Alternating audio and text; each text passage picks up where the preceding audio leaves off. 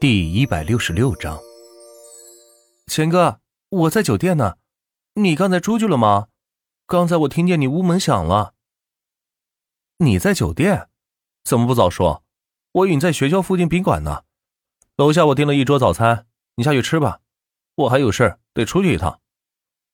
我怎么会在学校宾馆呢？呃，钱哥，你想哪儿去了呀？昨天芳芳说来大姨妈了，让我去给他买点红糖带过去，学校里没卖的。万钱一听是乐了，这小子干的时间不凑巧啊。那好吧，看来是时机未到。这样，你先去吃早饭吧，有事我联系你。说完，万钱挂了电话。又打开昨天王建房发给自己的表格，再复习一遍，免得待会儿考试时写不上来。很快，司机将车停在了路边，万钱下了车，赶忙朝着店里跑去。见到吴斌和高姐都在工位上办公，看看表，已经是十点了。呵呵，你小子，我以为你不来了呢。吴斌笑着说道：“我也是。”本以为你受不了这辛苦，今天不来了。高丽也在一旁附和道：“干这一行，很多新人想的很美好，只要约人看看房、谈谈价格、签合同就行了，却不知道在约人看房之前要做大量的准备工作和知识储备，这些都是很累、很枯燥的事情。”哦，没有没有，我就是今天起晚了，不好意思呀。万茜赶紧认错道，希望能得到他们的原谅。既然你还想干，那就得按公司的规矩办事，迟到一次罚五十。喏，往桌子上那个盒子里放钱吧。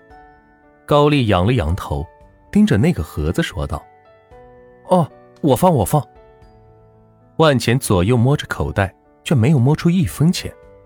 原来这段时间花钱都是用支付宝或者银行卡转账。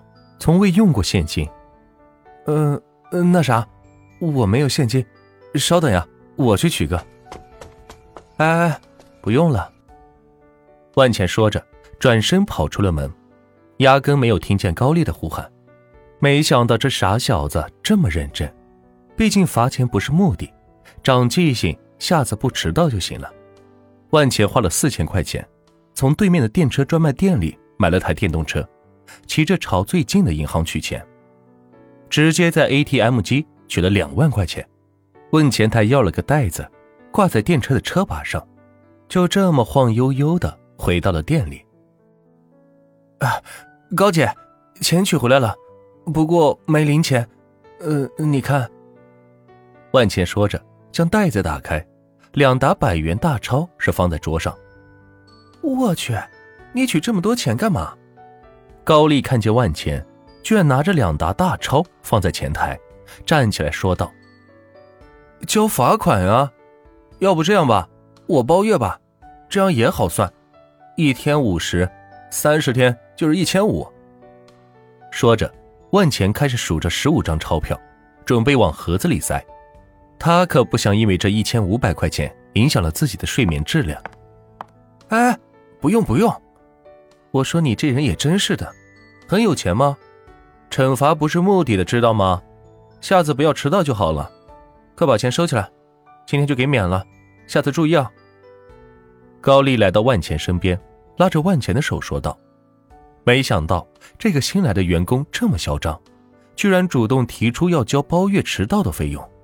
难道认为自己钱很多吗？既然钱这么多，干嘛还要来上班呢？”怎么不去当老板呀？真是的。嗯，那好吧，谢谢高姐，我把钱放桌子上了。如果哪天迟到了，你尽管拿就是。万茜说着，来到自己的工位，把钱放到了桌子的左上角，一点也不害怕丢失。高丽看着万茜的行为，真是无奈了。这哪是一名员工，简直是为公子哥来体验生活了吗？昨天让你看的小区看的怎么样了？高丽打印了张纸质卷子，来到万茜身旁问道：“嗯，还行吧，基本信息都记住了。那行，这张卷子你做一下，做完后拿给我。高丽将卷子放到万钱桌子上，说道：“万钱点了点头，开始埋头答卷。什么？周围一共有多少小区？分别是什么名字？其中印象最深的一个小区是哪个？为什么？最差的一个小区，你认为是哪个？为什么？这些问题都是考验一个中介有没有用心留意区别这些小区的差异的。”万钱经过昨天熟悉王建房给自己的表格，做起卷子来如有神助，分分钟把一张 A4 纸填的是满满的。给高姐，写完了。万钱拿着卷子递给高丽，说道：“高丽刚坐下没两分钟，就见到万钱拿着写满的卷子过来，显得是有些不可思议。拿着卷子是看了看，不禁的显出惊讶的表情。”这卷子写的简直如同教科书一般，比工作五六年的老员工写的都要细致。不知道的还以为是开发商的文案团队给创作的呢。怎么样，高姐，我这卷子答的可还行？别忘了，万钱可是在校拿奖学金的人，答卷子这回事练了可有十几年了，一张小小的调查问卷自然难不住万钱。呃。呃，可以，还行，勉强过关吧。高丽听到万钱的话，拿起茶杯喝了一口茶，说道：“不想当面承认万钱的优秀。”那我接下来做什么？万钱问道。既然考核通过了，就可以正式卖房子了吧？虽然不在乎这什么提成，但是买房这事还是挺着急的。毕竟少一天出手，就少买一套房子呀。这对万钱来说可是个损失。呃，你这个先别急，我给总部申请个工号，你先到工位上学习一下咱们公司的发展历程吧。高丽随便支了个事，把万钱支开，然后将万钱的情况汇报给了老板，等待老板的定夺。万钱回到了座位，翻开厚厚的公司介绍手册，上面写了公司的发展历程。从一个互联网公司出来的技术大牛，开发了一套线上二手房交易平台，然后成立公司，招中介，招加盟商，打算遍地开花。不到一个上午，万钱就将公司的前前后后都了解了一遍，也成为了自己以后开中介公司的原始资料。中午了，先下班吧，下午工号就下来了，你可以在咱系统里找到房源信息。至于客户，需要你出去贴条，自己拓客。高丽起身，拿着门店 U 型锁，对着万钱说道：“好的，高姐，下午见。”万钱出了门，骑着自己的小电车来到了旁边的米皮店，打算随便吃点完事儿。老板，一碗米皮，一瓶汽水，一个灵宝夹馍。万钱报饭道：“好嘞。”一共三十四元。万钱扫码付了款，找了张桌子坐下来等待上菜，真没素质。老板，一碗鸡蛋汤，少放糖。站在万钱旁边的几位身穿工装的女士说道，大概是说万钱的声音太大了吧？嘿，我就奇了怪了，穿个工装在这里吃饭，就这么有优越感吗？